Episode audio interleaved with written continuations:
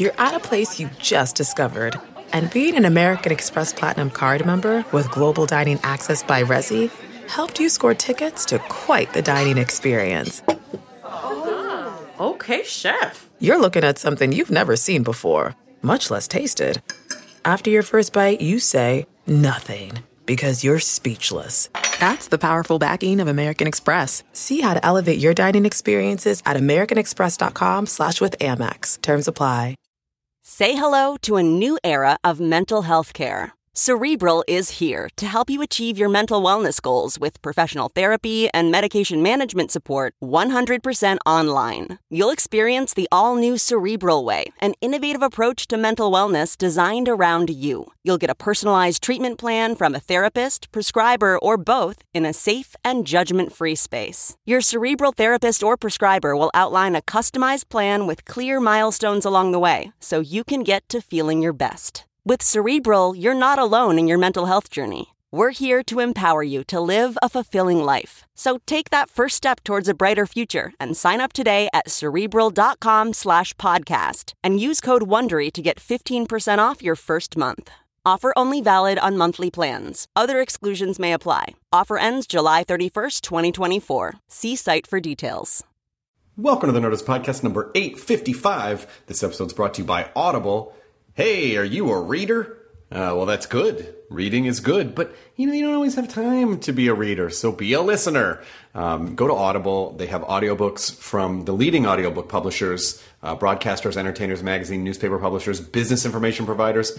You can you can catch up on anything that you would normally read, but you could listen to it because sometimes that's just more uh, expeditious. If you're if you're on uh, public transportation or you're in your car or you're at work or whatever, and you've run out of Nerdist podcasts, I imagine you've gone back and listened to all 855 episodes from the beginning. Uh, then you would go to Audible. So, for instance, um, I just noticed that uh, Neil Gaiman narr- wrote a, a, a, a giant collection of Norse mythology. So, and he reads it on Audible. Now, if you've ever heard Neil Gaiman's voice, you know that you wish it was the voice that spoke to you in your head all the time because it's a fantastic voice. And it happens to belong to a brilliant man. So uh, check out Norse Mythology at uh, read by Neil Gaiman on Audible. Uh, and Audible's offering a free 30-day trial membership. Go to audible.com slash nerdist today to start your free trial. And now it's time for another visit to the Nerdist Community Corkboard. So, uh, first of all, let me tell you that I will be performing March 3rd and 4th at the Irvine Improv. I'm doing stand up. It's a whole new set. I'm working it out because someday I'm going to do a new special. So, uh, please come see me at the Irvine Improv with my best friend Mike Phirman, who will be opening, and April Richardson, who will also be opening and uh, maybe we'll do some songs while you're there. So uh, if you go to irvine.improv.com, you can find it and uh, grab tickets to that. So hopefully, I'll see you out there behind the orange curtain, as we say in Southern California. Uh, anyone else who doesn't get that reference or live here, please disregard. Also, we have a bunch of other podcasts on the Nerdist Podcast Network. We have Bizarre States with Jessica Chobot and Andrew Bowser. We have the Jonah Keri podcast with Jonah Keri and Chewing It with Kevin Heffernan and Steve Lemme of Broken Lizard. Also, Half Hour Happy Hour with Alison Haislip and Alex Albrecht. So much more. Find all our shows on Nerdist.com and on iTunes. And don't forget about the Nerd Melt showroom at Meltdown Comics. Uh, good, fun comedy happenings every single night from Doug Loves Movies to their new Wednesday night stand up show, The Rabbit Hole with Jay Larson and Rory Scovel. Find info and tickets at nerdmeltla.com. Uh, this episode is Jordan Peele, who is uh, promoting Get Out, which is a, a fucking great movie. It's a horror thriller movie. I'm not, I don't want to tell you. I mean, we there are no spoilers in this podcast about it. By the way, we talk around it, so don't worry. If you have not seen the movie yet, you can listen to this podcast, but you should definitely see the movie. Um, this is uh, Jordan Peele's feature film directorial debut, and he does a fucking amazing job. Obviously, you know Jordan from Key and Peele, um, but he is a um, he is a a a comedy. He is comedy lightning in a bottle. I don't know why in a bottle, but people just say that. So it just it just sounded weird to not say in in a bottle after lightning. He could be free range lightning too. I'm getting a call about that right now. The president of Lightning is calling me. He's not happy with what I just said about about lightning in a bottle. I apologize. All right, I apologize. Lightning doesn't always have to be in a bottle. Sometimes lightning can just be out there. Get Out comes out Friday, February 24th, so you should absolutely go see it. Um, he's nice. I like that Jordan Peele. He's a he's a good egg, that Jordan Peele. This episode also brought to you by Stamps.com. Uh, maybe I should write Jordan a letter. Not just an email or a text. Maybe I should write him a letter. Oh, crap, though. I don't have time to go to the post office. Hey, that's okay. Because Stamps.com will save me time and money, which means it can also save you time and money, which you can use to grow your business. You can mail any letter, any package using just your computer and your printer, and then the mail carrier just picks it up. That's it. Avoid the hassle. Don't go to the post office. Create your stamps account in minutes online with no equipment to lease, no long term commitments. Click print mail, you're done. Unlike the post office, stamps.com never closes. Uh, you can print out your postage 24 7. Uh, it is convenient, it is reliable, it is easy and flexible. Stamps.com brings all the services of the post office right to your fingertips. So they're going to send you a digital scale. It's going to automatically calculate exact postage, and then you'll never waste any money on postage that you don't need. Uh, right now, you can enjoy stamp service with a special offer that includes a four week trial plus postage and a digital scale without long term commitments. Go to stamps.com, click the microphone at the top of the homepage, and type in Nerdist. That's stamps.com. Enter the promo code Nerdist. Stamps.com. Never go to the post office again. Uh, here's the Nerdist podcast number 855 with the return of Jordan Peele. Katie, roll it. Now entering Nerdist.com.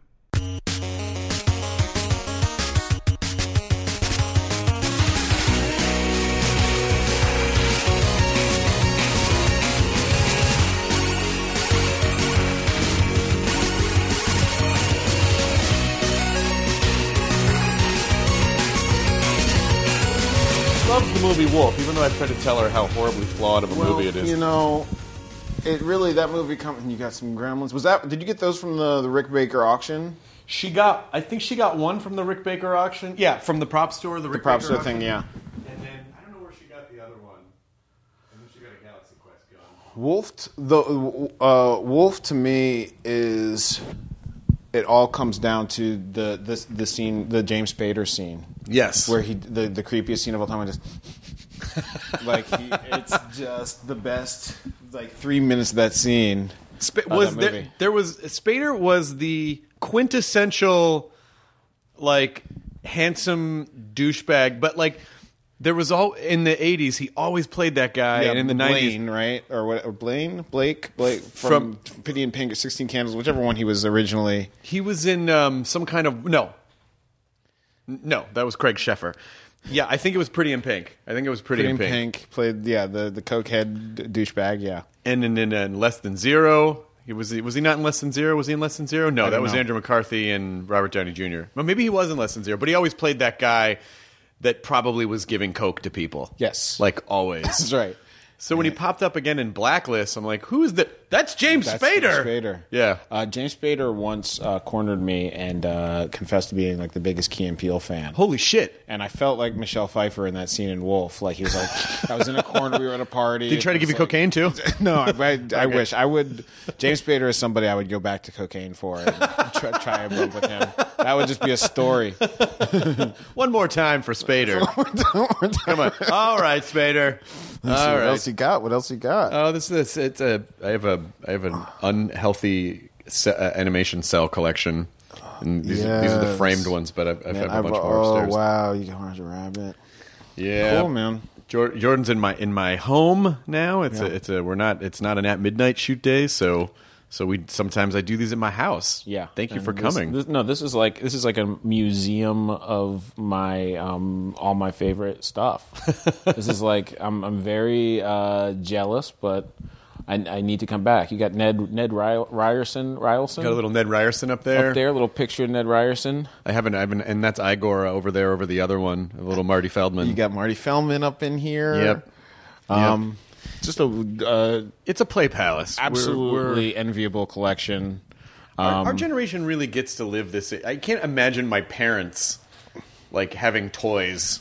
yeah. In No, their ha- like they wouldn't have ever no, thought no, that was okay. no. Well, so, something there was. There's something about this this this era that you're you know you and your wife are clearly fascinated with, and I'm fascinated with too. Like these late '80s, early '90s, like the you know the the the the Howlings, the Roger Rabbits, the Rick Baker stuff.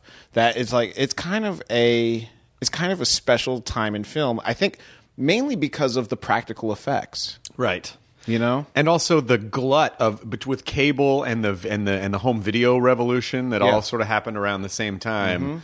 We were so inundated with pop culture in a way. I mean, we had the ability to sort of control to an extent, not like today. But our parents, it's like something came on TV, and if they missed it, they may never see it again. That's right. You know, and then Yeah. now, I mean, then in the '80s, at least we could tape things and get a little control back. yeah, so. that's right, that's right. So I think And, I uh, think that we're just so pop culture obsessed because it, it was so much a part of the tapestry. And I assume you were a voracious like in between going to computer school, I assume you were Mm-hmm. Nice. a voracious uh, pop culture consumer.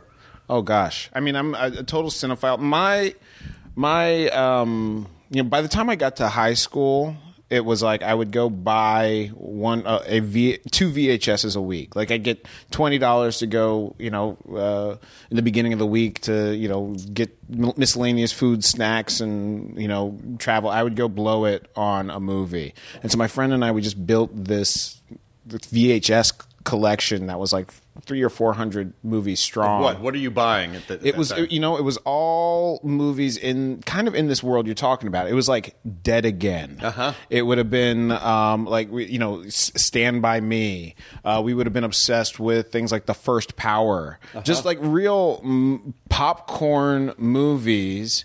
Um, genre films, um, and it was it was you know anything good, anything cinematic. I don't. Well, that I don't. I we sort of talked about because I don't want to spoil anything. But my wife and I watched Get Out last night, and Yeah. it's fucking great. Thank you. And the reason, like, when we watch pretty much every horror, everything that comes out, Yeah.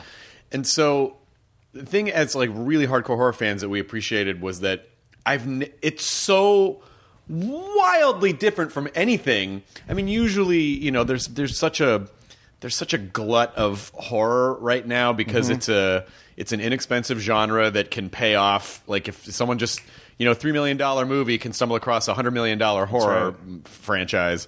That's right. And so the downside to that is, you know, you never really know what you're going to get when you see something and Right. you go, all right, it's four teenagers with a fucking Ouija board. They're all Yeah. going to die sequentially. And That's right. You know, but Get Out is such a. So I would love. So without giving anything away, Yeah. because it is a, you know, it's a movie that you need to experience and you don't want spoiled. Yeah. But where did this come from? Yeah, I mean, and you can, you know, uh, the, the, there's, I basically boiled down all my favorite movies. You know, I did. I, I I tried to take a page out of the Tarantino book and say, like, don't shy away from my favorite moments, my favorite devices, the way the masters have inspired me. If I can figure out a way to, uh, you know, create a cohesive new story, there, there's something. There's something genuinely unique uh, and special about it. So for me, it was Stepford Wives, Rosemary's Baby, the, all- really Ira Levin um, material. Um, but then there's you know there, there's different scenes I'm pulling from different things. I definitely go you know like. The, the the the the way that the the Overlook is a uh, a monster that hangs over The Shining. I tried to like you know use the house in this movie in that way. Um, you know, the first scene of the film takes place in you know this white suburban neighborhood, and I was talking about Halloween while we were shooting that scene the whole time and trying to capture that eeriness. So um, there, you know, there's there's probably about you know 20 movies I could um, I could take you through and like uh, I, I I pulled from. Because it's not a. I mean, there are there are funny moments in it, but it's not a comedy. Right. I mean, it's there's a certain amount of social satire that I think we go, oh, that's really weird and funny that people. But there really is. Um, a, a- it's so interesting to use horror to make like really poignant statements on race relations. Yeah. I mean, it's because you know there are points in the movie where you know where people are trying to prove how racist they aren't. Yes. which it always sounds almost worse. It's which almost always Yeah. sounds almost worse. It's just like when you're like, I know what you go through. I know what you guys are all, you know, and then you just kind of go cringe and go, oh no, no, have I done that? oh, I hope that's no, oh, please. Well, you know, and first of all, it's like th- th- it, this isn't like this isn't like a all white people are evil movie. al- Although that's what it can look like. Well, we are. Um, it- you know, hey, you know, not not more than the rest of us. um, you know, yes, no, I but. It, it, I, I do believe race is like this. It's something that we all have to um, deal with within ourselves, and we all have to look at ourselves uh, first. But why why I I tote the Stepford Wives is like the biggest inspiration to me is like that that's a movie about gender. That's a movie about and Rosemary's Babies, but movies about men making decisions for women. and roles, what like who get who who should be placed in what role? Exactly, and, and uh, you know this was they they were they emer- these, those stories emerged uh, you know, during the, the the women's lib movement, and like the you know when when the pill became a thing, there was this realization that you know the the way we look at gender is is uh, in this culture is like is subject matter for a horror movie, and so the fact that those are my favorite movies, and I don't I don't leave those movies feeling persecuted as a man. I feel in tune with what those the leads are up to. That was a signal to me that we could do that with race. Uh, Well, it. I mean, again, I don't want to give too much away, but it. What do you think is the most? What, what the underlying message? Like, what do you want to come out of this? Like it, like extrapolating from the, the story, the specific story, and how the characters interact. Is what, what kind of feeling do you want people to leave the theater with, or what do you want people to go? Oh, that's really interesting. I never thought about blah. Yeah, you know, it's it's there. There's many, as you know. There's like there's a lot of layers going on. The movie kind of continues to unfold. I think for people over the next couple days after they sit and think about it. You know, my my my goal here was first and foremost to entertain people, just to get get a movie that sort of addressed the horror movie audience and all of us that just wants to be like, get out the house, you know, shut, t- pick up the phone and call the cops, you know, stop walking backwards towards a, a dark doorway. Too bad we can't stay. Eddie Too bad we can't stay. Yeah. Right. And of course, you know, I was pull, uh, alluding to that, you know, because in that, in that bit, he references the, the Amityville, get out. And the white people are always like, "Hang on a minute, let's see what we Well, can." let's see, and then what black people get out. Too bad we can't stay, baby. I mean, you did the bit, but um, yeah. So uh, I, I wanted to fill a, you know, what what I felt like was a missing piece of the the cinematic uh, puzzle and conversation um, in, in terms of getting, giving giving uh, black perspective some representation, but also giving that that black need for characters to do um, smart stuff in in in, in movies to to sort of serve that audience which is very loyal um, but do it in, in an inclusive way that you know you, you don't if you're not black you can come to this movie and you can you can kind of be black for the movie. You can see the world through the eyes of this character. And it is very important for me for this movie to be inclusive and to honor the people who have come to this film by saying, look, this you, you I'm, I'm I'm giving you the benefit of the doubt that you are a perceptive, intelligent, um, emotive person. Um, you know, because you're you're a horror fan like I am um, and we can connect on entertainment. We can connect on fun, and uh, if you come out of it and say, "Hey, you know what? I never thought about something this way," or uh, you can, you know, I, I I would love if people took away from this movie on a deeper level um, the the the the, the systematic you know in, incarceration of, black men in in, our, in the prison system. I mean that's that you know on the deepest level that is kind of what this movie is about is that there is a a perspective that and there is a horror that has been neglected in this country and within the genre of horror films. Is it is it racist to ask you about the race relations No, in the movie? it's Okay, not. great. You're all good. Okay, good, good, good. Um, because uh, I think what makes a really what makes any great film, but what makes a really good horror film, and so few horror films have them, is having it be about anything other than just like you know sometimes it's just about well let's just murder the shit out of these people Right. and that's fine if that's if that's done really well but to actually and again, you know, it. I, I also want to um, make it very clear that it doesn't ever feel like, hey, he's hitting you over the head with this. Me-. Like it's just a, it's just there, Cool. and it's a part of the the story, which is great, and so you know, I mean, I I, I look at horror movies as like one man shows, Hmm. where you sort of go like, well, most of them aren't great. Mm-hmm. But when you see a really good one, you go, "Oh, that's what it's supposed to be." Like Right. you, you sort of part of the pursuit is that you mine through a lot of sameness because when you discover one that's really different, you get really excited as a horror fan, and then you want to tell all of your friends about, "Oh, this is the one you got to see." That was another um, thing that's attractive to me about this genre. I mean, besides the fact that it's it's my favorite, I'm just I'm I'm into it. it you know, it feels like we get we, we, we get you know a handful, um, sometimes less, of really great horror films a, a year. Um, you know, many years it feels like one, two, or or zero. Right. Um, so uh, that that to me was like, okay, there is there there's there's work to be done here. There's there's fun to be had, and if if you can make a something decent that resonates, it should be successful. Um, you know the to, to what you're saying about you know horror rarely saying something. I think that that's I think that that's true, but and but I also think that you know when when it do, when when a horror movie does take off and resonate, it usually does have some seed, and maybe in a subtle or sort of like um, more more allegorical way of of a real horror. Um, you know, I think Stephen King is a great Oh, um, yeah. example of like all of his books.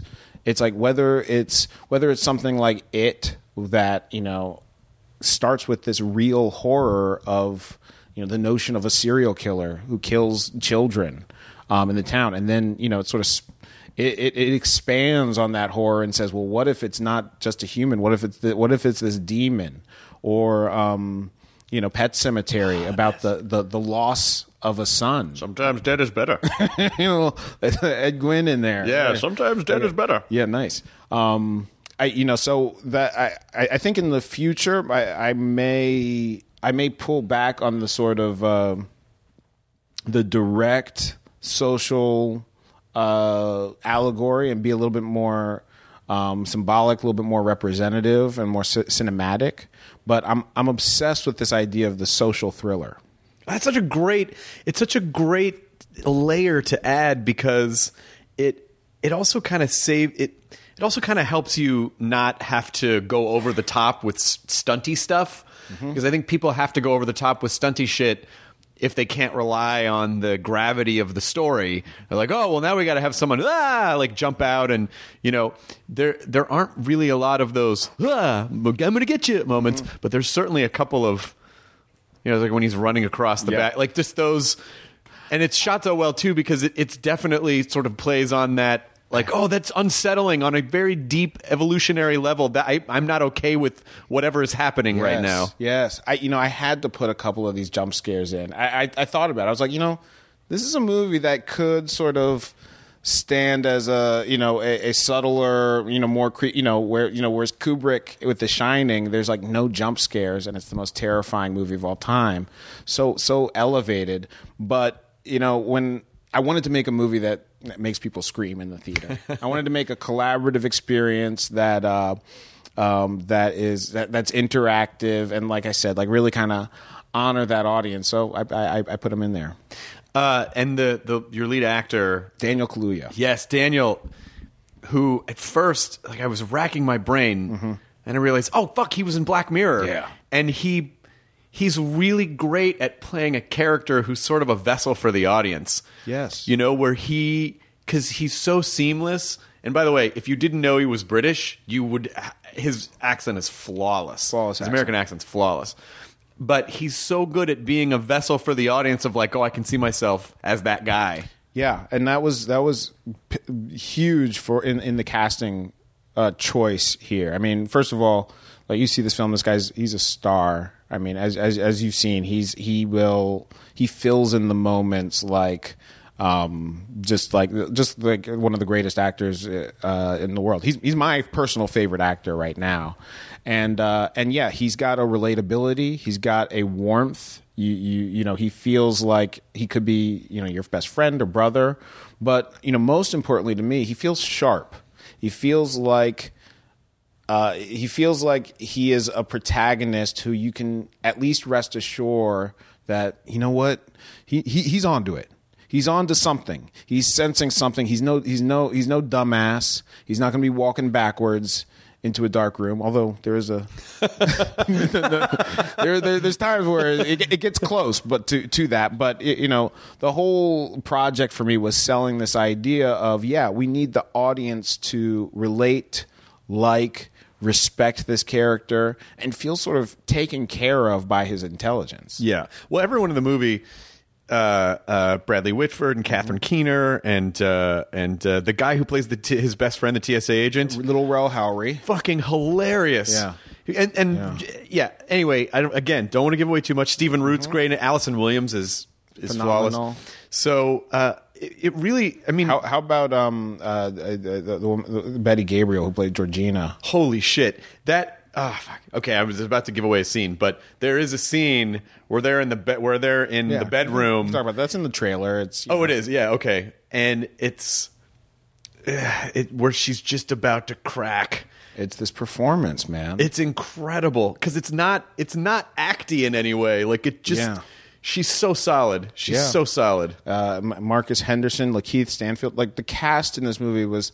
I mean, can you imagine? Just I mean, for a first time director, getting this ensemble together and feeling so intimidated. Like holy shit, Catherine Keener is, going to be in this film. And they're looking up to you to know things about it, to tell them what to do. Zach, I mean, and even more with this one than than than usual because I, I would think because this is if this goes if this goes wrong, if this goes if if if if I get the tone wrong or somebody gets the tone wrong, like the thing can it could fall apart like a house of cards.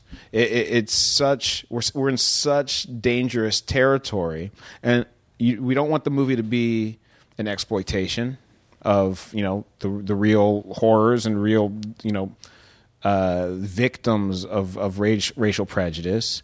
We don't we don't want it to be a, a total um, villainization of. Uh, of an entire race or mm-hmm. anything like that. You, you you want it to play like on this level you're talking about, where the the satire and the commentary is there, but ultimately you, you, you can just watch a good movie. So at the, I'm just talking about like what was personal about this for you because at the core of it is a biracial relationship. Yeah. And you are biracial, and you are married. Chelsea is uh, Is white. So we're in an interracial thing, yeah. So interracial, not biracial. Inter- interracial, biracial. You are biracial. So the relationship We will is have a yes. Our, our our household is about to become more biracial. Yes, congratulations. Thank you. Thank you. Yes, Holy we, shit. Um, You guys just got married like less than a year ago. I know we got busy fast. I know. My wife, we got married in August, and she's like, "Oh, we'll wait like a year." I'm like, two years? You know, I was trying to like, you want to wait two yeah, years? yeah. Well, you know, it's uh, it's every yeah, it's it's it's it. You know, we, we, we knew what we were doing, and it still feels like it's caught, caught me off guard. Sure. I don't think anyone's ever, except for maybe the Duggar family. Like, I don't think anyone's ever ready. That's right. who, who I assume at this point just give birth to pregnant babies. Like, I can't figure out. there's a right. it's, there's a human pyramid scheme is what's happening there. But but um but at least with the yes, I mean, like, what an incredible. Uh, to be to feel like that. I mean, this is an incredible time for you. It's a great time for me. First baby, first movie. and um, yeah, I mean, and you were talking about the the the identity being, Yes. you know, I've I've you know being mixed, being biracial. There is this, um, you know, there's a perspective that I think is is relatively untapped in, in pop culture, and you know, like you know, Keegan and I said that there's. Uh, you know, when, when Obama became was elected, it sort of opened. Uh, it, it, it, it, intrigued people as to what the identi- mixed identity is about, and it's it's it's it's sort of a nebulous uh, thing for us and myself as well. You know, I definitely view myself as a black man, as an African American, um, but uh, you know, I have a white, you know, white family. You know, the the, the side of my family that I, I grew up with is, is white, and um, there there's I think part of being mixed in America feels like you get to be included in two different uh, identities, but you also are kind of uh, separate, um, and you're, you're sort of in uh, on the outside of being fully included. So I think for for Keegan and I, with Key and Peele, it it sort of it it, it it made us ask ourselves, well, what what is what does our pers- unique perspective here sort of provide? And um, you know, ultimately, it was like you know, Key and Peele is what came out of that that question. Um, uh, this movie is very much from the perspective of a of a of a black man, um, and uh, specifically a black man who uh, you know finds himself surrounded by white people, and and what that dynamic is, the the presumptions that I might make. Uh, you know, as an African American in that situation, the presumptions that they will make um, in that situation, and uh, it's uh it's it's it's uh it's just it's great to be able to get the platform to you know put some of my my perspective out there It really was an impressive, especially first first time. I mean, I'm sure, you know, I'm sure Key and Peele was a masterclass in how to, you know, create characters and make stories as quickly as possible with probably not a lot of budget and not a lot of time and not a lot of but I mean that still doesn't always trans you know sketch doesn't always translate into like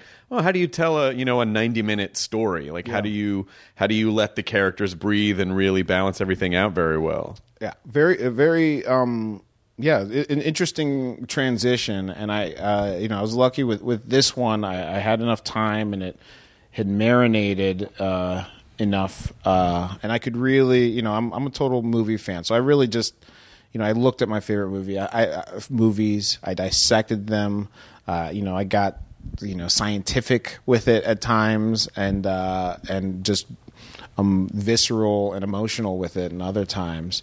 Um, but yeah, with Key and Peele, we got to you know produce like 300 short films.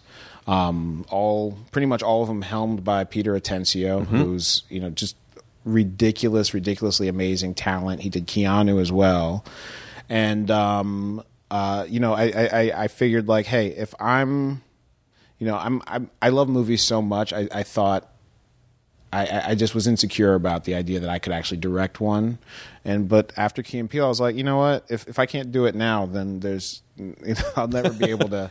No one can. well you're not in it at all Yeah. and so was there any point where the studio was like what are you you're not going to be in it I mean, is Keegan? Are you going to get Keegan? Are you guys going to do characters? you guys going to like? Did you ever have to push back? No, no, no, no, no. This is a whole different, you know, because there's there's also not just in terms of you know personal identity, but there's also this idea for you, I imagine, of coming out of Key and Peele of establishing your own creative identity. Mm-hmm.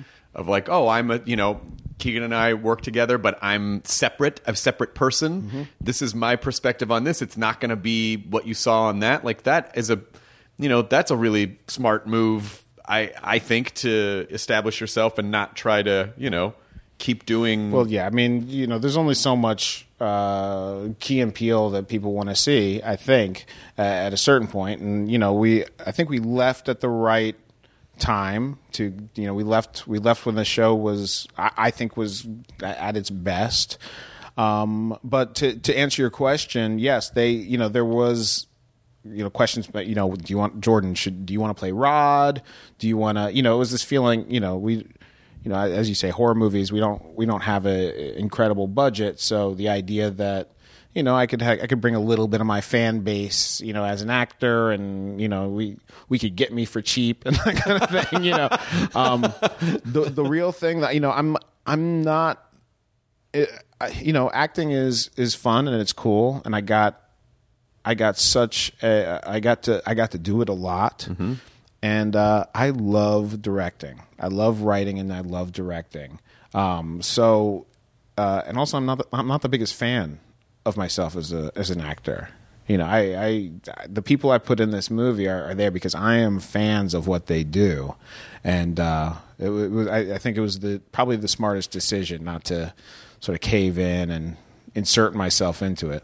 Also, it's like tonally it's it's important that this is a thriller and not that it doesn't go into um, you know parody land, and you people Right. people see me and it'll boom that it's done. Where's all the comedy? Yeah, right, exactly. He's going to do characters. Yeah, yeah. I think it's good to condition the audience of like, hey, I'm not, I'm not going to do the same thing every time, Yeah. and you should just be prepared that it's not it's not going to be that because I didn't, you know, when I first when it first started, my first thought was like, oh, is this is it going to be like a comedy horror or is it going to be? And then it seems it's apparent pretty quickly that it's not it's not like a there's nothing slapsticky about it there's no comedy there's no winks to the audience it's a very it's like a straight ahead horror movie and it has you know uh, you know t- when I was thinking about tone, I thought a lot about Scream. Yep. and how that has you know there's a uh, uh, Uh, uh, there, there's something satirical but at the same time grounded in that there's an acknowledgement of hor- that horror movies exist in this world. Mm-hmm. There's something something that is you know it's it's it's the funny part of Scream, but they don't disrupt the horror because they it, it, it exists in the real world. yeah So that was that, that you know I think with any sort of horror comedy hybrid of which you know this again I call it a social thriller I would- would liken it most to um, the Stepford Wives but you know I acknowledge that there there's a part of this movie that has is satirical um, and anytime you have a comedy horror hybrid of any sort you know I think if it works it's this weird unique film that has its own sort of alchemy of it. Yeah. Um, you know, the Ghostbusters, Scream, um, uh, uh, Evil Dead. These are all like extremely different movies that all take place in this weird nebulous genre. well yeah and where the com where any comedy that comes out is situational and it's not like we made a joke you Yeah. know i mean if you ever see the uh if you ever see the cut scenes from ghostbusters there's Mm-hmm. a it's on one of the dvds that, but it, it you see that they did a lot there was a lot of like jokey joke stuff that they that ivan reitman cut out That they pulled out. that we were like, oh my god, this would have been a totally different. You know, it was basically just Bill Murray and Dan Aykroyd doing other characters. Mm-hmm. Yeah, I blame Aykroyd for this, by the way. One hundred percent. You know, Aykroyd was just like, well, you know, let's let's, let's you know, I, I think we should. Uh, well, yeah, he's also, you know, obviously the guy that was just like science jargon, Right. Like he just he finds that funny, and and and uh, you know, being raised by that film, I do too. um, but uh, but yeah, I mean, I, I think what I- what I found with all of these movies that sort of exist on you know in in horror and in comedy in some space the most important notion is reality that there's a groundedness um, I, I think something's only going to be as funny as it is applied to the real world I think something's only going to be as scary as it is applied to the real world. It, uh, a- and, the problem is the the two genres can often set one another off. There's like there's no reference point. There's no cohesion of what um, what what what reality is. So I think you know talking about Ghostbusters, the reason that movie is so dope is because the scary scenes are scary. Um, the funny scenes um, are are funny. You know, Bill Murray's just going going at it with the improv, but the movie feels kind of real in mm-hmm. this weird way. Like they're they're blue collar plumbers. This is like what if what if you needed like a citywide exorcist squad in real life New York and that that that undercurrent of real reality allows you to access both genres and the practical effects. and then the The, practical, the practical effects, were unlike. I mean, they, they were so different, and to to have a comedy film that had that layer of you know where they usually skimp on that, like oh, it's a comedy, we'll just Yeah. make it dopey. You know, like, Yeah. so, but there was a legitimate. You know, I remember watching MTV movie specials about the making of the you know and they'd show you Mm-hmm. how it's oh here's how they did slimer and here's how they did the thing where all the ghosts have been released from the the containment unit and Yeah. uh it was yeah it was a it was a and the, and the Elmer Bernstein music like it was a it was a great movie and like on like 10 different levels is I mean, is it just me or is that is it just us or is that still not just better? Pract- a good practical effect ju- to me it just is better. Well, I've had this conver You know, I've had the. I, I I think I think there's I think a mix Yeah. is the best. It's Yeah, like you have maybe a practical body and a CG because there are a lot of great. You know, I've I've been on the sort of uh, practical effects rant before, and then you know people email me who are CG artists and they're like, "Hey, you know, there's an art to this too." I go, "No, no, this." no, no, Yeah, of course." yeah, there's an art. But you know, there are very few. You know, like Jurassic Park is great, or uh, Small soldiers. Rocket Raccoon is unbelievable in Guardians, like Mm-hmm. Yeah. really unbelievable. It, but uh, you know, it's when you but a lot when things are fully CG'd, most of the time you go, "Oh, that looks really good for CG." Right. But you know, it's very rare. But, and you're right. And but and the thing about Jurassic Park and Small Soldiers is, you know, they are they they they melded it. They mixed it, like you said. Right. Um, I, I agree with you. I think that that is the that trumps everything because it it, it creates this sort of seamless blend of okay, I know that creature is existing there, but it's how are they making it feel real, like a Right. real animal? Right. Um, yeah, but uh, but yeah, I think the abandonment of of the practical uh, effects is is a little bit of is a shame.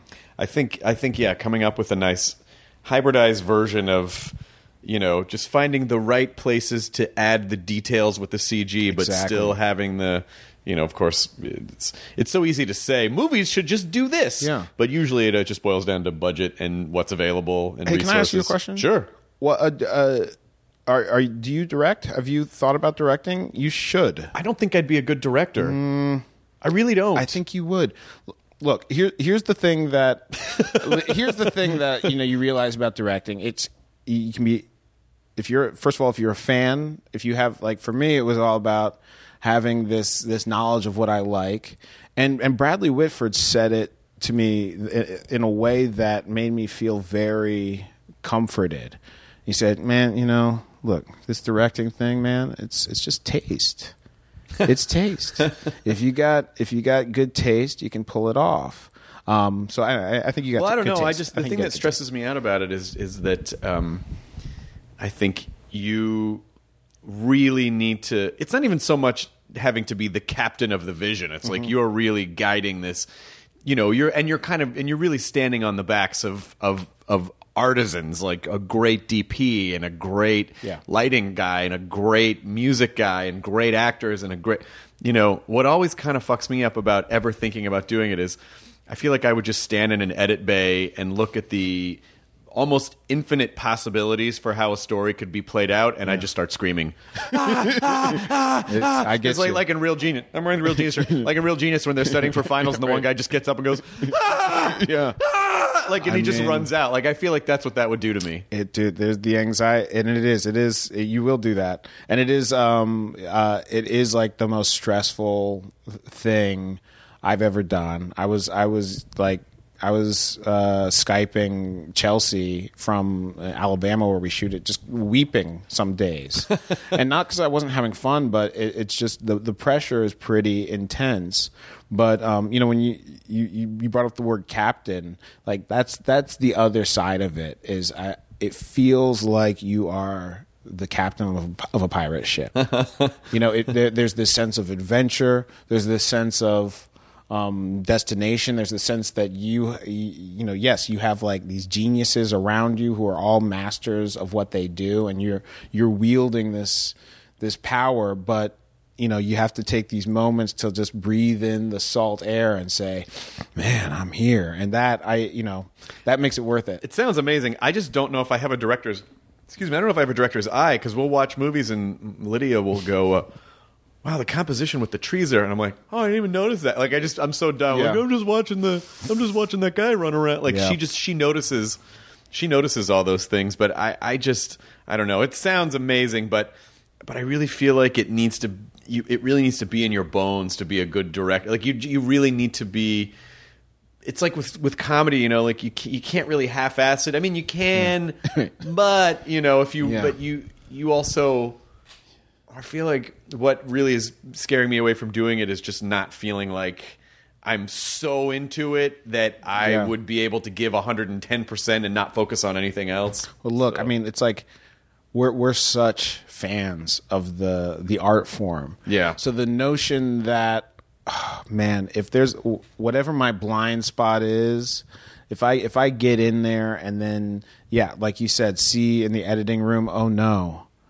I've made one of these films. that that is that is like that's tragedy. That is like uh, you have to you know the the the idea of the idea of failing after watching movies with such scrutiny and like you know critiquing people's works and like celebrating it it's it's it's uh, it's daunting. Well, I'm so much more sensitive now and and and, and, and empathetic to the you know because we'll watch horror movies and and I will out loud go what the- why are they what is that? Why are they doing oh fuck are you so okay now he's probably gonna do okay there he did you know.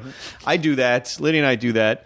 But then at the end of it I always know as a creator you know when people go hey how, how come you did this this way or this sucked? You do that? And you go well you know sometimes things just happen the way they happen and it's that you know it's it's the drawing in your head isn't always the drawing that comes out on the paper with when your hand starts manifesting it so i try to be really forgiving of of that stuff but uh I don't know what was uh, the, what did you learn the most from the, from the start to finish. Well, you know, when you what what you're talking about is actually you know cool. It's it's it's you you have this vision in your head of uh, what the you know what what the film is. You have this vision of you have this idea of what it certainly isn't.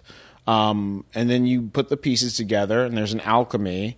And you know, there's some scenes you go, "Wow, that's that's that's what I pictured. That's exactly it. it I'm I'm seeing it. Other scenes, it's you know, it's completely different, and it's like, oh, okay, this kind of became something different, and that's cool. Um, but you you kind of can have this ex- the experience at the end of the whole thing of sitting back, watching the movie, and watching it like like it, it's fresh because it's not it's never going to be exactly the film you you pictured. oh, interesting. Yeah, so I- you just have to be flexible, I imagine. Uh, yeah, and, and just all the voices you bring in um, are going to be bringing their voices to it. So, um, you know, it's like, I mean, I'm not the kind of guy who's like, you know, going to be like a Kubrick, Cameron. Like, if if if you don't, if it's not exactly how I pictured it, uh, fuck off. It's not, you know, it, it's it's not, it's not that for me. I'm I'm into the collaboration. I'm into the the sense that this is gonna be something bigger than even I can imagine. I'm going to say something that's probably very sacrilegious right now, but when I hear stories about Kubrick, it's like he shot that one scene like a hundred times. Yeah. I of go, well, that's not. Is that art? I mean, you know, it's like Right, It's yeah. just sort of like you It's know, madness. It's burst shooting. You know, I Yeah. can burst shoot. Uh, Listen, I'm not. I'm not I- saying I'm it's you. easy. I'm- I'm not I know saying- what you mean. But when I hear those stories, I'm like, oh, don't know. It Yeah, just kind of sounds like he was. Let's let's see what he can do if he's get he gets he gets Two uh, takes. two takes. yeah, exactly. Let's see what he can put together. Well, two takes Kubrick. I don't know if it's great. It's great, you know. Yeah. Like I've, I mean, you know, of course he's uh, he was masterful, but but it- but that that's where I kind of feeling. Well, I don't know. I mean, if you you know, I guess if you you know if you if you shoot something every day for a year, in that year you're gonna something you're gonna be able to use. Yeah, I don't yeah. know. And you know the I think one of the best things that I got. Take that, Kubrick. Front, Yeah. Take that. Yes. We, I spit on your grave. you hack. Also a fun movie. Also, Also a fun movie. Yeah. um, no, yeah, yes, no. We obviously we love we love Kubrick. Well, I'm curious. So, uh, you you and Keegan came on. I think well, it might have been like five years ago now. Something like that. But Key and Peele was just kind of taking off when you when you came on. Like it had just started. Yeah. You know, I mean, it, again, a lot of things happened for legal reasons, but for the longest time, Comedy Central, uh, Viacom kind of had this thing with YouTube, and so you they couldn't really put YouTube clips in. And I think Key and Peele was one of the first shows. Uh, I imagine probably Tara Schuster or someone over there Nailed was like, it. "Hey, you know, Tara does social like she she That's does right. stuff for yes. for at midnight too in terms of like all this kind of um, you know uh, planning and plotting and, Yeah. and scheming, and she's brilliant. Yeah. but. Uh, but saying like, hey, you know, these, this this needs to go on a place where people can see it, and then Mm-hmm. all of these clips start exploding, and then you know, very quickly you guys are like the. I mean, you're in the when people say sketch talk sketchos, you know, Kids in the Hall, Mm-hmm. you know, Saturday Night Live, uh, Key and Peele, you know, like you guys are you guys, you guys are up in that in that echelon. hey. But when that was happening, did it feel like that, or did it? Did you? Did you? Did it? Did you notice anything different? Did you? Were you worried about becoming too aware of that stuff? when I knew that I was going to get to make this sketch show with Keegan Michael Key, I knew we would have something special because first of all, he's the you know he's the funniest actor I've ever seen, funniest performer I've ever worked with. So I, I knew that the potential was there, and I knew it was going to be tricky because we'd have to, you know, honor all of the things that um, influenced us. But the whole point of sketch is it's got to be it's got to be dangerous. You have these little—you've got these little bursts where you can step out on a ledge and like uh, just explore the edge of what's okay to do. um, so it was, it was, uh, but then yeah, the you know as you noted, Tara Schuster, who is just like kind of ahead of her you know time she can just sort of see see the the uh, the the future a little bit and, and with uh, with regards to um, you know, and the, the whole the whole digital team at, at, at Comedy Central was just really really great. Um, and originally the whole idea was, hey, let's let's put some sketches out there to get uh, you know get eyes on the show, and we'll we'll advertise the show. And this was at, you know this sort of dawning in a way of you know what what I thought of as the dawning of you know short form and YouTube happening. So there was no concept that that could actually end up being the platform that the show is the most successful on. Um, you know, the ratings on the TV show never even compared to the amount of hits on YouTube. Why can't 150 million people watch our show? show? Come on, we got it it's right here. Well, you, you, if, you, if 150 million million people watched your television show, Yeah. they would just give you the network. Yeah, right. Like, They would just go. give it to it. It Here's a billion done. dollars. Uh, don't ever ever do anything else ever again. Just That's right. this. And so, you know, and I mean, you're right. There was a, you know, for whatever reason, certainly in, you know, our contracts, we didn't have anything that acknowledged any YouTube, you know, any kind of viral uh, thing at all. We didn't even know that was possible. So there really was not a healthy mo- monetization of the that phenomenon for us.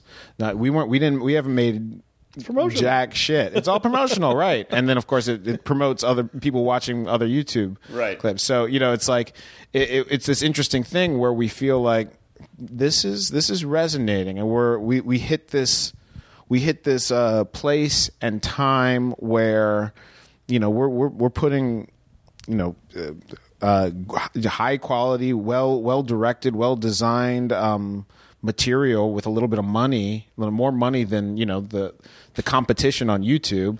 Um, we're, we're we're getting to sort of have a little bit of the monopoly on like uh, you know actually produced content on uh, uh, online, and uh, you know we, we yeah we weren't um, we we weren't aware of what that would would would happen. So you know by the end of the you know our term on Comedy Central, I think we were done just um, because we, we we felt like a little burnt out, maybe like we couldn't top ourselves, like we had done a good job, but it also you know. It, we we felt like we had created a, a, a huge thing that it was sort of impossible to benefit from. Sure, sure, sure, sure. I probably, you know, like Mike Judge with Beavis and Butthead, or Mm-hmm. you know, it's like, oh, this is such a phenomenon, but maybe it just sort of lays the groundwork for you to go on and do the next thing. But it's still a very bold move to leave a show when it's really still in its prime. Like when you really, you could have, like, I think. You know, there's a certain perspective. It's like, oh, you could have done a couple more seasons, and it probably would have been the. But you guys said no. You know, it just feels good to leave right now, and that's a very that's a very hard thing to do, I think, and it's a very. Did it feel scary at all, or do were you like, no, we're just we, we emotionally can't you do this anymore? it, it didn't. I first of all, I, I knew I had something like Get Out to say, and I was very excited to move to this. Uh, you know this this part of my passion, and and it also felt like yeah. I mean, we're we're we are at this point where there is uh, an attention to the show that we have a, a really loyal fan base, and the, the, we have this opportunity to have people you know, wishing for more, um, wish, wishing they have more, and that that you know, just like you said, I feel like that if we had gone a couple years, it could have been great. We hell, we could have done the best seasons of Key and Peele, um, that that were if you know uh, that's that's possible, but it's also possible for us to um, plateau Sure. and, and that for some of that excitement to die down. So, uh, you know, ultimately for me, it's it's it's it. I, I, I I just want to have the ability to make these these stories that are bubbling out of me out of me, and I'd I'd, I'd rather do that and be, uh, you know, poor But did you ever? you know, then than to you know be super duper rich and and and sort of feel like I don't have my um I'm not following my passion. totally understand. I mean, it because I would imagine it, as you're going through it, and you re, you know every all, comedy starts the same, is where you feel like, eh, no one's really paying attention. I kind of do whatever I want, flying under the radar. You know, boy, I sure wish more people would notice what I'm doing, and then more people start noticing. And then, is there any pressure? Where I'm going with this is uh, when Chappelle left Chappelle's show, and it seemed to me that part of it was all of a sudden everyone was really paying attention to what he was doing before, which in a way kind of fucks up comedy a little bit because comedy should be sort of intimate, I think, and he, I think he was noticing like. You know, every statement that he made all of a sudden was a newsworthy thing, you mm-hmm. know? And it's like he was becoming more my manager has a great way of saying it's like oh you never want to be more famous than funny you know? And i mm. feel like i wonder if he was struggling with becoming like getting worrying about oh i don't want to become too famous mm-hmm. because i want to be funny. And also he i think he sort of felt like i feel like the wrong people are laughing at this stuff for the wrong reasons you know? It's mm-hmm. like when he does the blind uh, the blind kkk guy or whatever you're like oh i don't know if the right Yeah. i don't know if this is funny to people for the right reason you know like feeling s- pressure for some of the stuff he was putting out that it was resonating in the right way. Did you guys feel that through the through the process? Well, you know, to the to to the first point of of of you know the idea of of getting bigger than you are funny. I think there there was definitely a, a fear there that it does seem like comedy has this weird expiration date. I mean, I, I feel like there there's no you know the best comedians that you know I've seen in my lifetime. Um, there's a point where the laughter stops, um, and uh, that that's a terrifying thing to me. So I, I much more you know much more comfortable to to step away than to let the world go. Okay, these guys uh, these guys aren't fresh and interesting anymore. They're they're yesterday's. Who's who's who's the new one? Who's who's the new one? Right. Um, then when it comes to the the question of who's laughing, why they're laughing, um, I understand what um, Dave Chappelle meant. Um, I, I, I'll say that I feel like it's very different to have to bur- have to have the burden of the stress of a show like that on his on his shoulders as opposed to be able to share it with a partner. So, um, but you know, I also think for me, I I have to you know when I ask myself, well, how, how would I fe- how would I feel if uh, you know a psychopath loved uh, one of my sketches uh, that ends in a dark way and he's laughing for the wrong reason that is that you know that is a scary notion notion that you're you're feeding into evil um, but you know you kind of can't go there or I, I can't go there I, We I- can't control everyone. you can't control everyone. All I can really ask myself is what what do I want to see? What do I want to make? What's what's my voice? What's my humor? And then say, look, if if Idi Amin wants to send me a, a an email thanking me for my show, that's that's his business. Um, I didn't make it for him, but it's all right. Would it, what was the uh, when you met the president for the first time? Mm-hmm. Was how, how how do you process? I mean, because there you there's no way you can be just totally chill with that. I mean, like you, it must be.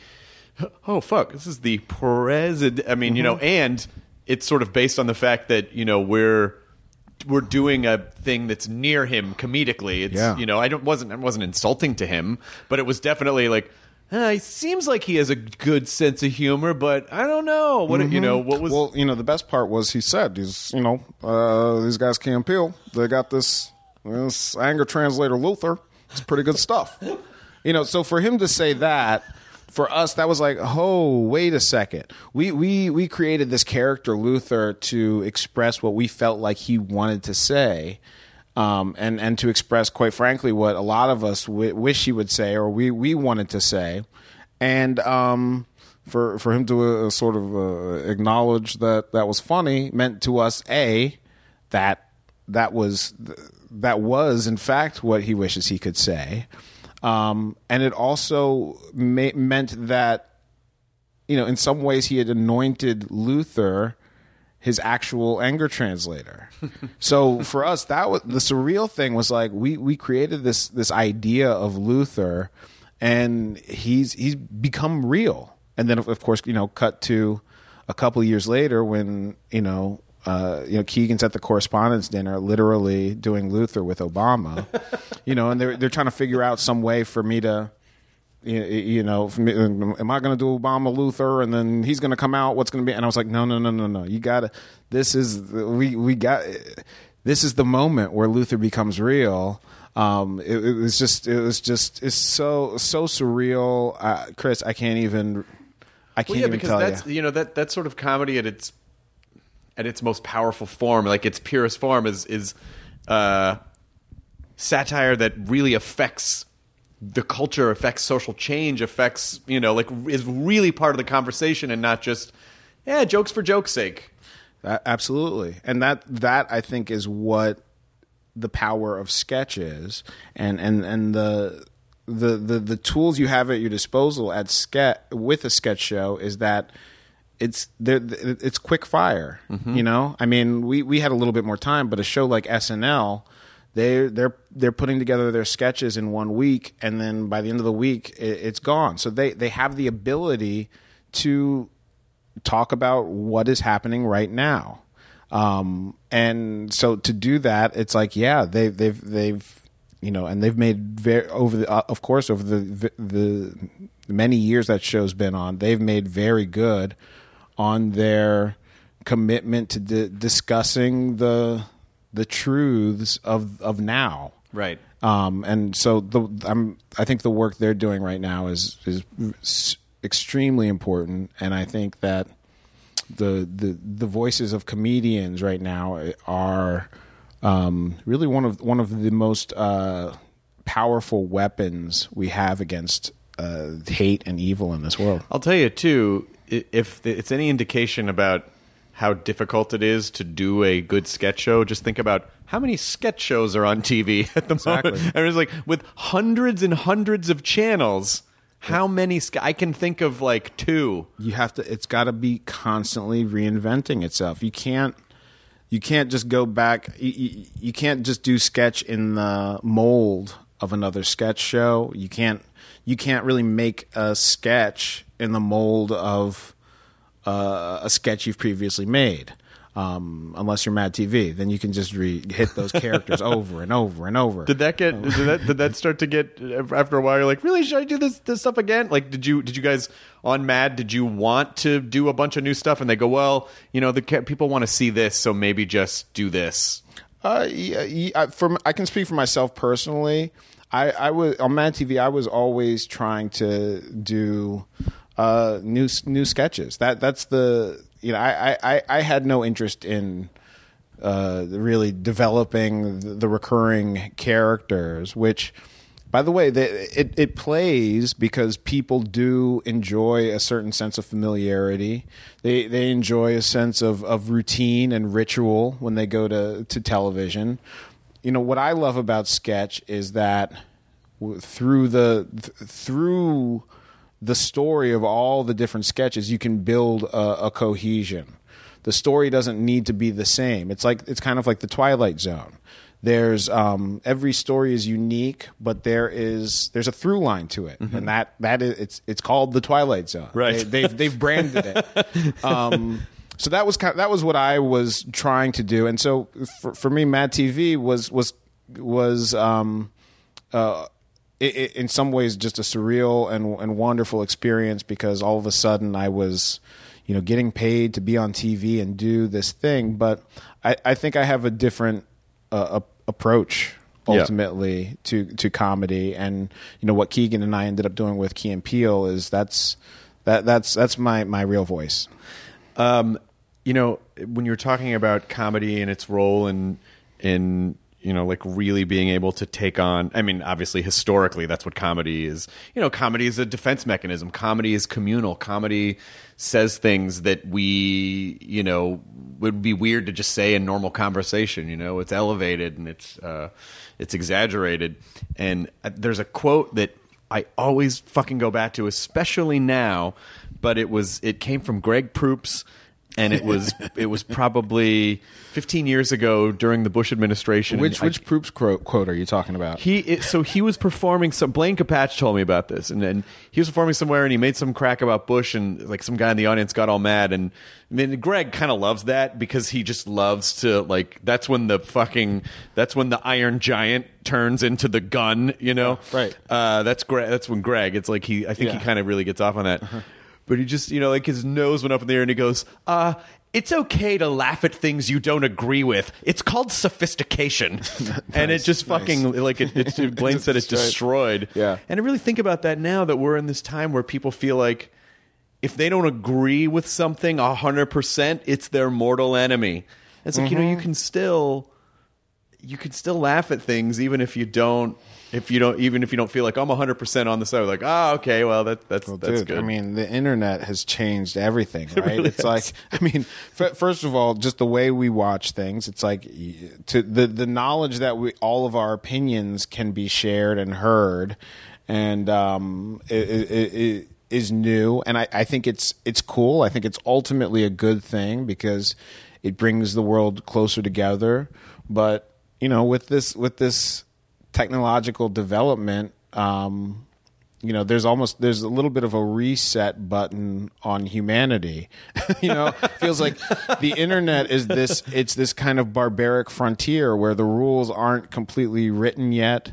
There is uh there there is an anonymity to it. So we all it's it's i i liken it to like imagine the wild west if everyone had a mask. Of course, but it's also, I mean, it's it'll be interesting in like a hundred years for people to look back and see to be able to really get some runway behind them and go, oh, this is it because Mm-hmm. it really does. It changes the conversation so much because it's an entirely different language. It's of communication. Mm-hmm. Yeah. and so it's you know when else in culturally did humanity have such a drastic universal change Mm-hmm. in communicate in the way that people communicate. Yeah. It's really strange and I and I don't think we've even really just begun to even process it yet. Absolutely not. You know, I think the the the the thing that seems closest to me is, is television, right? Television. Um, all of a sudden, you know, and uh, to, to what you're saying, it's not that people, you know, it gave people a, a platform to actually communicate what they were saying, but it did it did a similar thing in that it, everyone had a TV in their home all of a sudden in the '60s, and it made the world smaller. Yes. And so a lot of you know the you know what what what happened in the 60s like that that crazy time Days in the sixties. I, I, I couldn't help it. I, I completely ruined a really good point. you no were it's good making I, with a I, stupid I. I got it. it it was like those things that make the world smaller those techno- technological advances it's almost like it's like a shot of steroids to our culture Sure. all of a sudden people could see um, the president get assassinated all of a sudden people could see um, the civil rights movement and, and black people getting hosed in the streets. And so the the effect that it had, you know, it it it it, it had some some some some you know, it had both sides. It had the the, the bringing people together in a positive way, but it also had um, you know these violent clashes and these uh, you know uh, it, it, I, I feel like it just sped, speeds up progress for better or, or worse, Right. Which is I, I I like to think ultimately for better in the big picture. Well, I know. I think we. I think maybe I have like three more minutes before you're Okay. s- swooped away. Okay. Uh, because I imagine, are you doing a bunch of press today? Is this? Oh is yeah, I mean, well, this this today is the the premiere part. Holy The- shit. Yeah, the the big the big uh, event. You excited? Oh, you know, I it's so it's so surreal. You know, I I really hope I can uh, enjoy this. I, I have a feeling I'll it'll be like ten years, and I'll be like, "Ugh, what did I? I had a premiere once. I had my first premiere. I didn't enjoy it at the time, but no. You got to enjoy your premieres. yeah. I think honestly, if you just if you get out there on the carpet or like right when the lights go down and people are watching a movie, if you just take a breath and just sort of try to make as many mental notes of like, ah, you know, I'm sitting here and this is what I'm seeing, and, and just like really experience, like take a real snapshot. I'll feel. I'll yeah. It might feel like the the pirate captain. Now he's in port, and it's it, the journey's over, and uh, it's, it's it's it'll be bittersweet. But the journey's just beginning. That's what I like. I hope. Uh, I, I really hope that uh, people go out and see the movie because it's it's really great. And I know I gushed about it a lot at the beginning, but again, as a horror fan, and also as someone uh, who I consider a friend, Yes. it's really nice to see your friends. Like, wow, that's Thank fucking you. awesome to see that Jordan did that. He could have done all these other things, and he did that, and it's you know, and it worked. Thank you. And I, you know, I I didn't think, I, you know, I really doubted myself, and, and so I I just want to say to anybody who who thinks they can do it, write write the movie that you you you want to see first. Yeah. Right. Write some. Write your favorite movie that doesn't exist. Yeah, and I think that sort of get, gets down to the root of. I talk about it with comedy a lot, but I think it applies to horror movies too, or any film in general. Is like, you know, there are some comics that are, there are some things, artistic things that are really good about um, relating to the audience. It's like, oh, I know people are going to like this. I'll say this because I like this.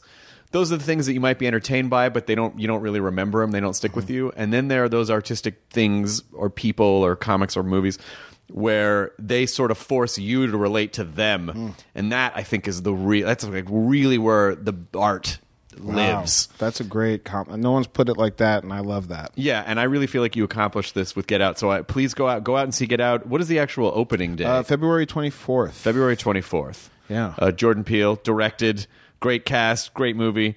And uh, and thank you so much for being here and congratulations Thank on you. the when's the baby due? Uh, in- in- early July. We got July third due date. So That's like oh my god. baby America. That's going to be that's to be a that's to be like that's right around the corner. That's right around. Oh my gosh. Uh, yep. No yep. Comic-Con for you this year. That's right. you're going to be you're to be in uh, BabyCon. Uh, I'm going to be in BabyCon. Well, please pass on my congratulations to Chelsea. I will. And I uh, will. I feel like I never see anyone anymore because I don't. I just is she performing? Well- pregnant. You know what? She she just did the Crunchies. Oh, um, nice. and crushed. And um and of course she's uh, Brooklyn Nine Nine. Yep. Um, so she's she's busy and developing stuff. She's she's she's got she's got a lot of cool stuff going on. Well, congratulations again, and uh, thanks for being here, Jordan. Anytime, literally anytime. I even if there's no microphones, let's let's nerd out. Yes, you should come over and hang out. Uh, Yeah. We have video games. Yeah. I got the Nintendo Classic hooked up right there, which Yeah. looks amazing on this TV. No, I want to watch some stuff. I want to, yeah. We're gonna watch some stuff. Dope. Enjoy your burrito, everyone. Thank you guys. Now leaving Nerdist.com. Enjoy your burrito. Hey grown-ups, The Cat in the Hat Cast is a new podcast from Wondery, perfect for the whole family. Join the Cat in the Hat and your favorite Dr. Seuss characters as they get whisked away on a new adventure every week. Fish dreams of creating his very own polite and quiet podcast.